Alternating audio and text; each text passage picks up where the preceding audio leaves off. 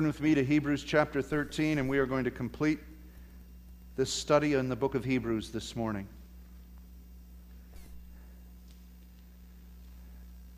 We go to the last chapter of the book of Hebrews.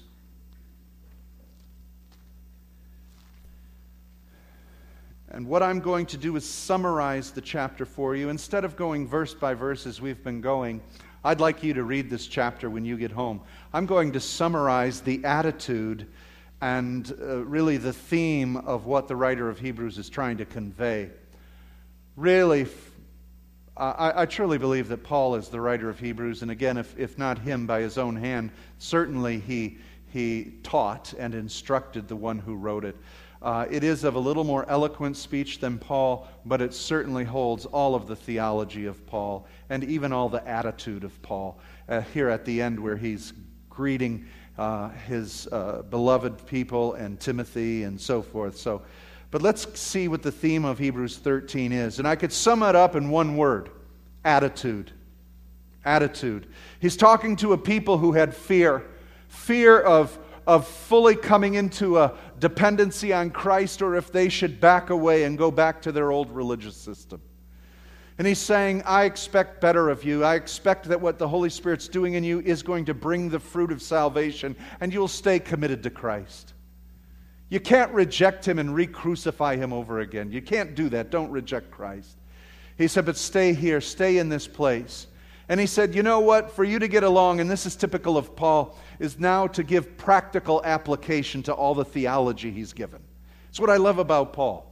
He always shares theology and moves it into practicality. And in this last chapter, he says, You know what? It's all based on your attitude. Our faith is all about attitude, what you believe and how you're going to act.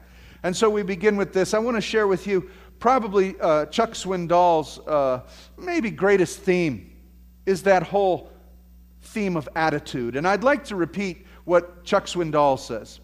The longer I live, the more I realize the impact of attitude on life.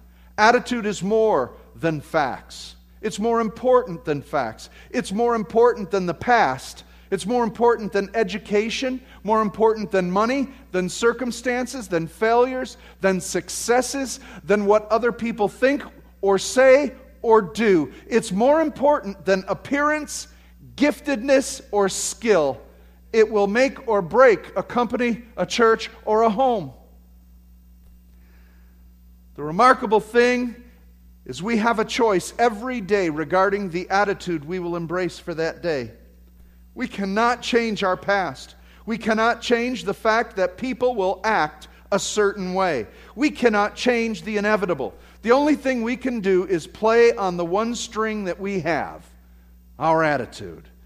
I am convinced that life is 10% of what happens to me and 90% of how I react to it.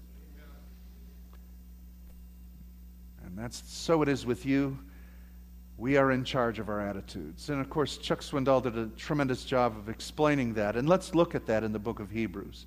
He begins by saying this in chapter 13 Keep on loving each other as brothers.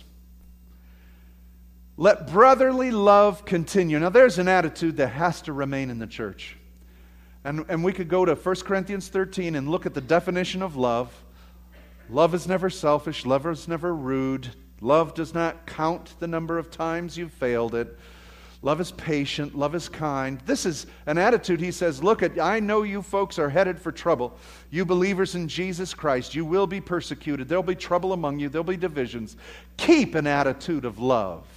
An attitude of love is absolutely essential. Do not forget to entertain strangers, for by doing so, some people have entertained angels without knowing it.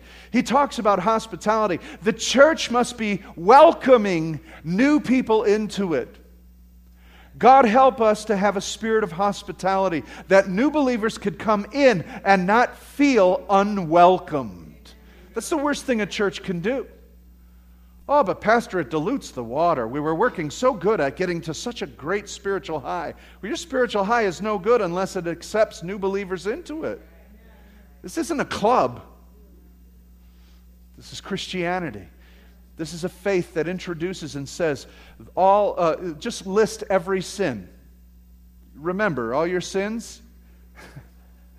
Let everybody come in that has that. Let everybody come in. We have to give a message that everybody is welcome in this place and that love is the attitude in the heart of this place. You're struggling with an addiction? I was too. You're struggling with, a, with this issue? I was too. Your marriage is falling apart? Come on in. We want to bind and help and pull together. That's the attitude of hospitality. And I love this, he says, because the church is a supernatural place. Do you know the world can find that kind of comfort from uh, AA and different help groups and, and the PTA and a little house association and some friendships and groups and all that. But there's something different about the church. I love it. It's supernatural. He says, You never know when you're going to entertain an angel. Oh, glory, I like that.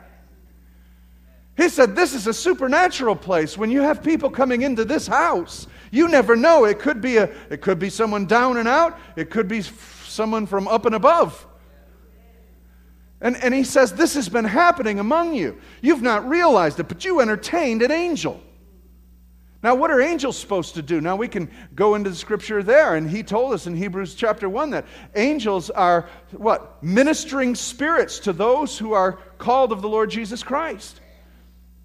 So, I would expect angels are coming in and out of here, and if we don't have a good welcoming committee, could we have had some visitations and none of us knew it? Help us, Lord. Man, are there any angels here this morning? Raise your hand. Wanna... We should have that kind of an expectation of the supernatural in this place. My goodness, we can get so program oriented and so structured that angels can't find their way in and can't find an ability to bless us because we're not looking for the supernatural. We need to be looking for the supernatural. He says, you just, you just never know. Would you just share the love of God? Because you never know. It could be an angel of the Lord walking in your midst.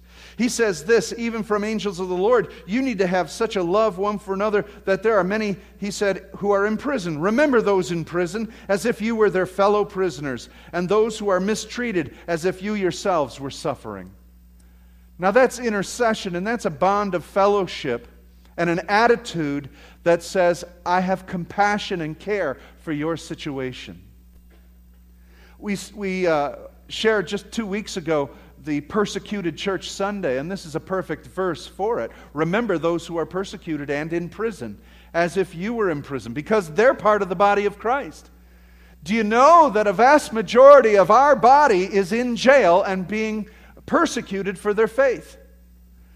That's like having a severe pain in your leg or in your arm or in your back or somewhere, and you're feeling that pain regularly and you're interceding to the Lord God, heal our pain. And the church of the Lord Jesus Christ should have such a love that we're praying for those who are afflicted. We're praying for the needs of the body of Christ. He goes on and he then talks about another action and an attitude uh, for the health of the church. He says marriages are really important. Marriages are essential to the body of Christ. Marriage should be honored by all, and the marriage bed kept pure, for God will judge the adulterer and all those of sexual immorality. And so, marriage is essential. We should pray for the marriages in our church. It is hard in this day and in this age. We need to pray for our young people who are making decisions on who they'll marry. We need to cultivate an atmosphere and a place that teaches them morality and purity of the gospel of the Lord Jesus Christ. You know, sexuality is extremely close to spirituality. Why is it that sin is always related to a, a sexual issue? When you cheat or have idolatry against God, it's called an adultery to the Lord. Why is idolatry so closely associated to sexual immorality?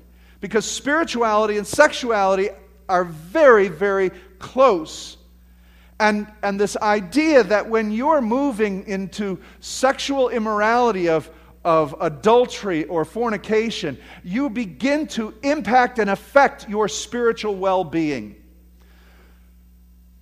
You join someone, believers, when you join together, 1 Corinthians chapter 6, when you sleep with someone, You are uniting Christ with that person.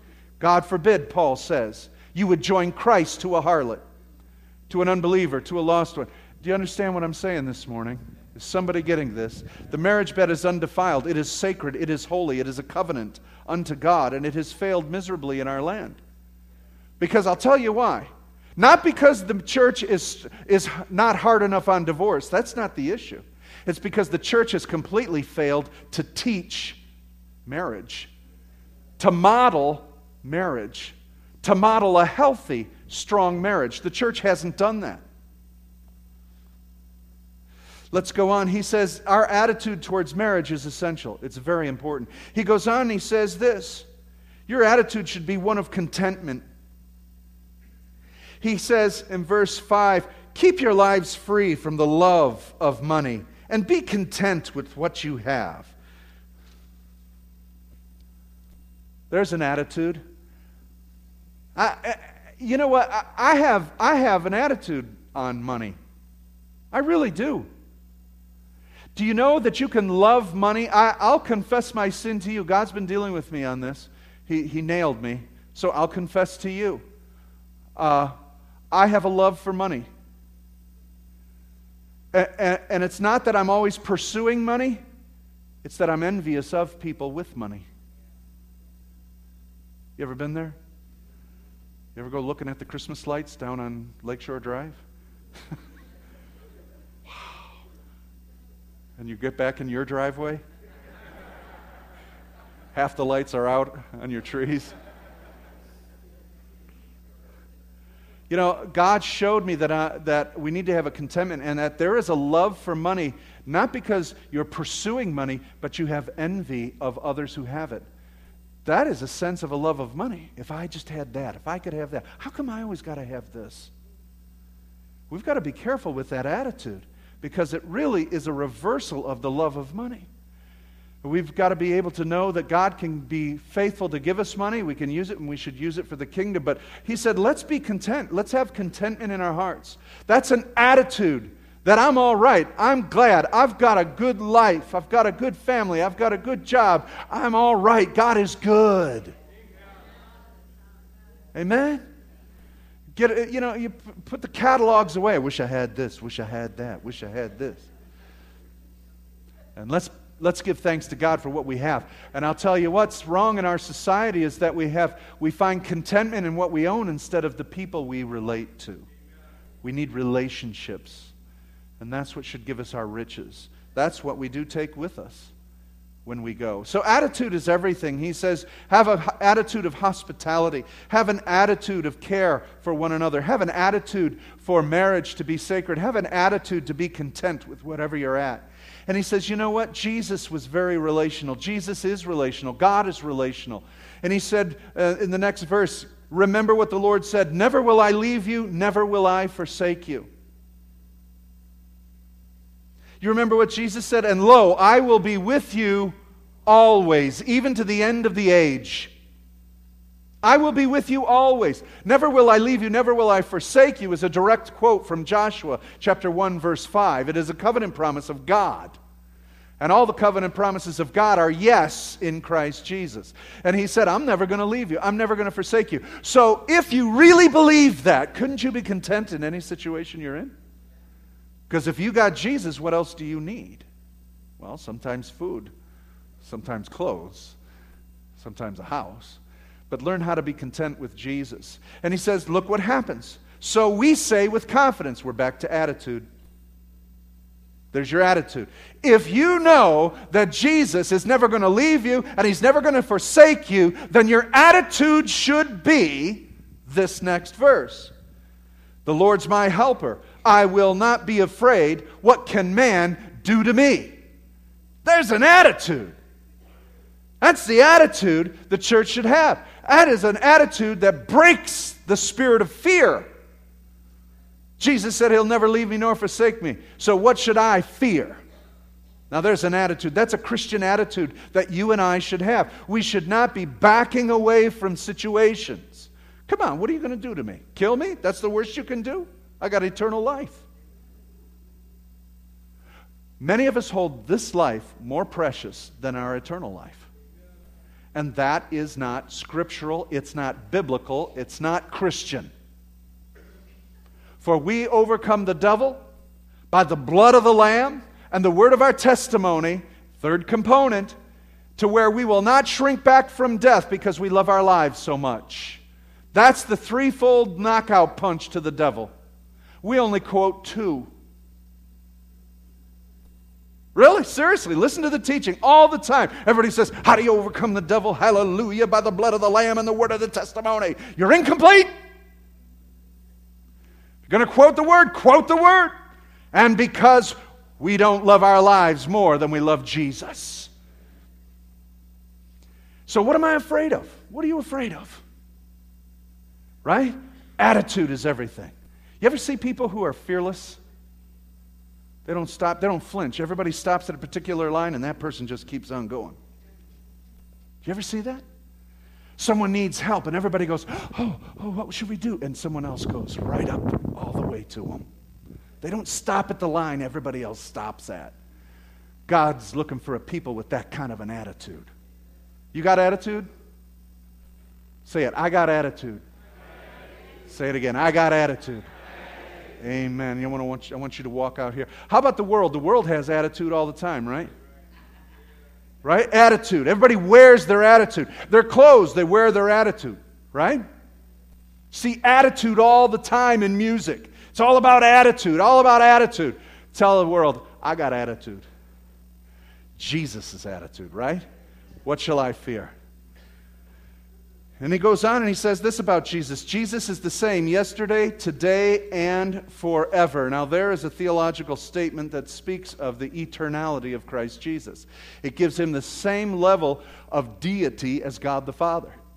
Jesus is the same yesterday, today, and forever.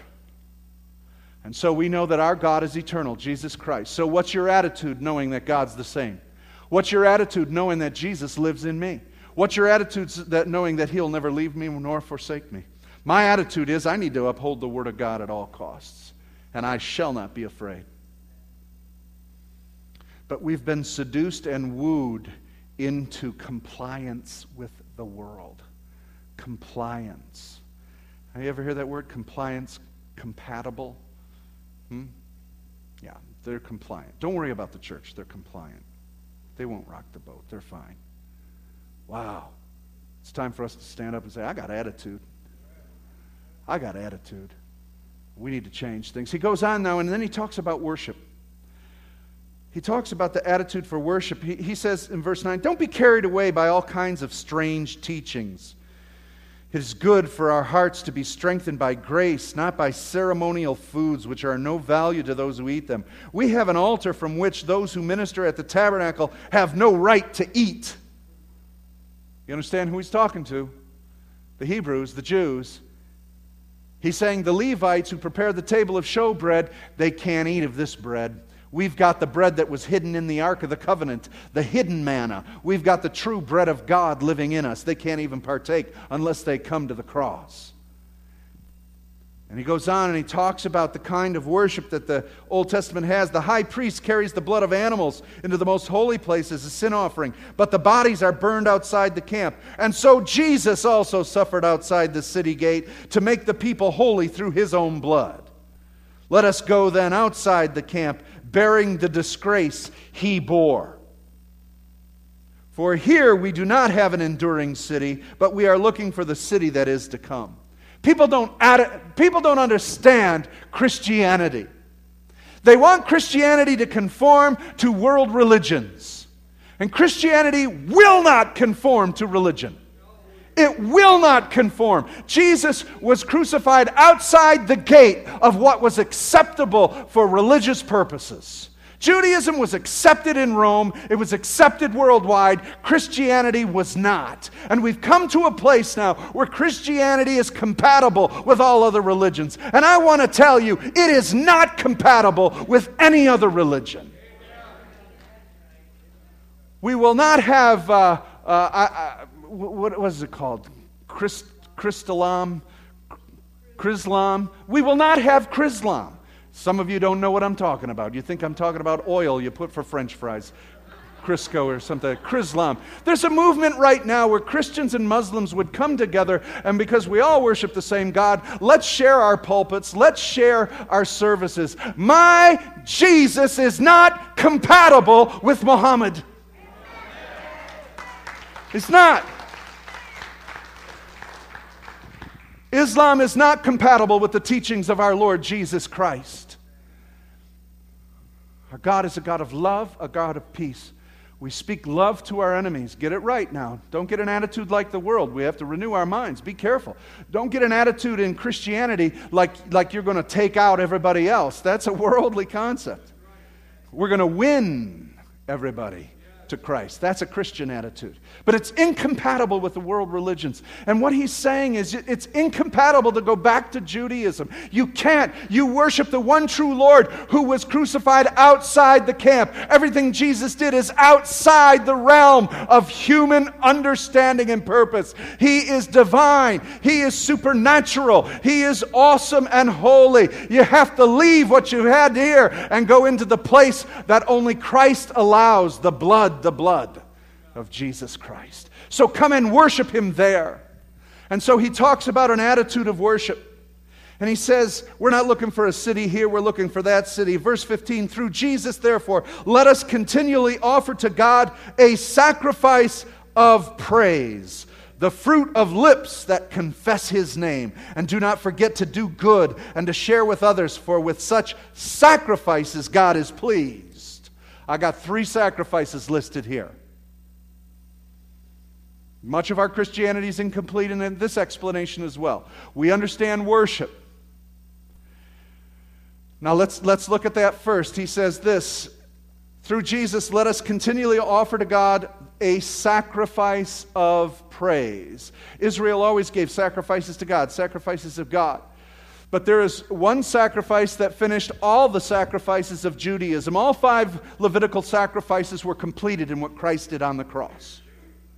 So there's just one continual sacrifice that needs to be brought forth by the priests of the Lord, which we are, and that is the sacrifice of praise.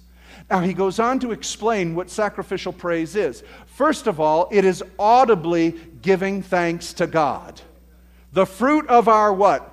Mind no, lips. But what we've done is we think that if we praise God in our head, we're good. We praise God from our heart, we're good. He says that then your heart's not full enough.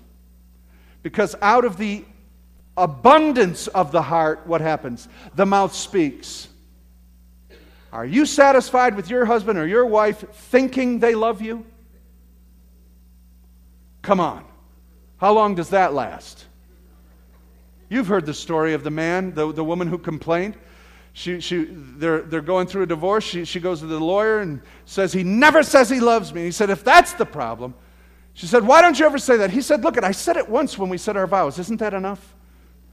No, it's not.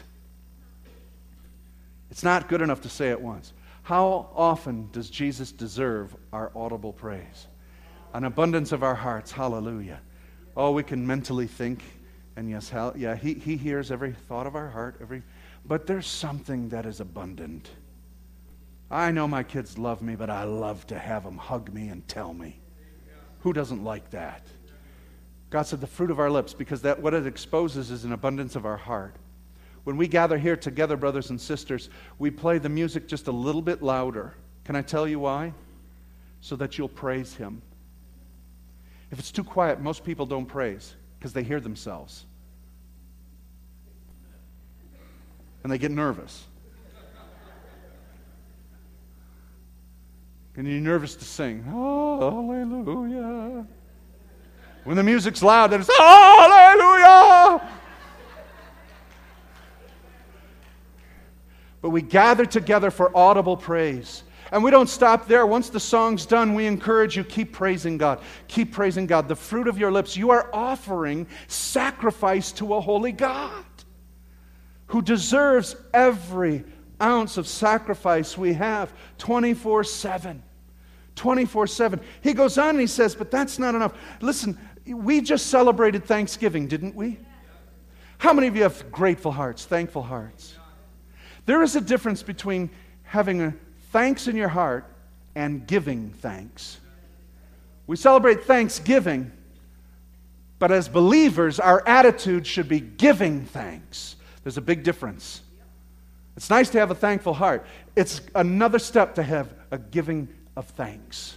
Right? Don't you appreciate giving thanks? And so that's what God wants. Give thanks to God. Now, in scriptural times, biblical times, there is not just audible praise, but he goes on, he says, do not to forget to do good and share with others. There's the rest of our thanksgiving. There's the rest of our praise and the sacrifice of God.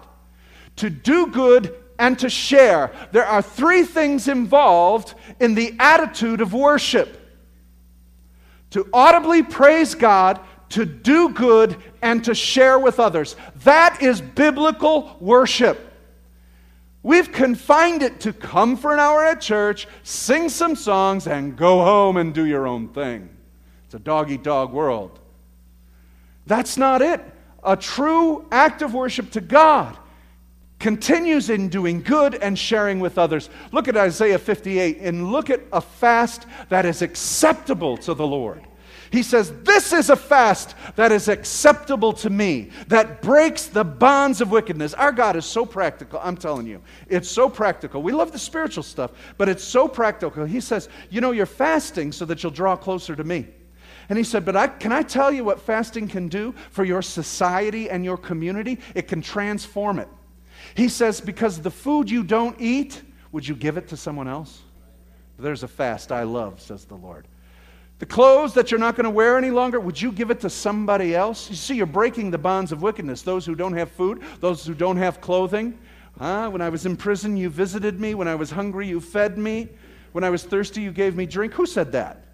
Jesus, Matthew 24. And the nations will be judged by that. And he said, Those you've done to the least of these, you've done unto me. So true praise, true worship of God goes beyond singing, speaking, it goes into doing good and sharing.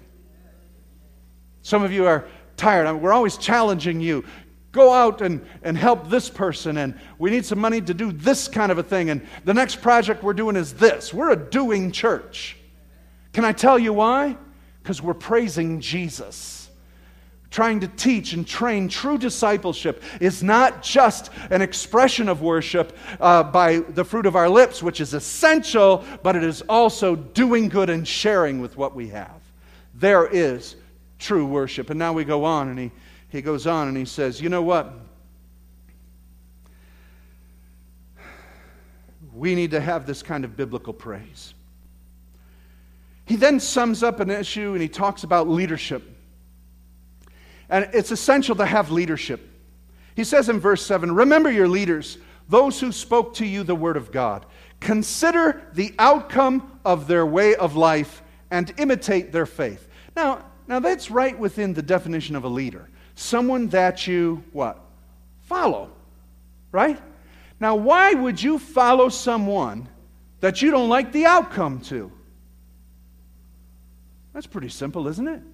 You watch your leaders. If you don't like the outcome of what they're doing, then don't follow them. Doesn't that make sense? Now, now, now there's, so you need to evaluate whether you can come in under that leadership. And I understand that. Some of you don't like my leadership. They're not here. I can live with that. They're my sister, they're my brother. And I'm going to do things that they don't like, and so they don't come. That's all right. But there are some of you that like my leadership, so you'll follow my leadership. And all I can do is the best I can in living towards the Lord. But it's got to add up in the end. So when it's added up and you look at it and you watch it, you say, well, I can put up with that. It's good. Then praise God. That's what leadership should be. And then you have to have an attitude. So, first of all, you have to look at the leader's attitude and say, is that the attitude I want? Is that an attitude I can follow? Then he goes on and he says, Now let's check your attitude. In verse 17, obey your leaders and submit to them, for they are keeping watch over your souls as those who will have to give an account. Let them do this with joy and not with groaning, for that would be no advantage to you. So, how's your attitude towards the leader? Because if he's fed up and tired of fighting and fighting and fighting with your attitude, it's not good for you because he's coming against you. So, let's check our attitude. And he says, Look, at this is what your leaders should do obey your leaders, submit to them, for they are keeping watch over your souls. Keeping watch over your souls. And so, a good Christian attitude of, of walking with the leadership that you are under in a church is to understand what is the purpose of that leader. The purpose of that leader isn't necessarily to, to be, um, well, you know, your friend and available to this and that. They should be friendly and they should be your friend, but with limitations. Because a leader can't do that for everybody.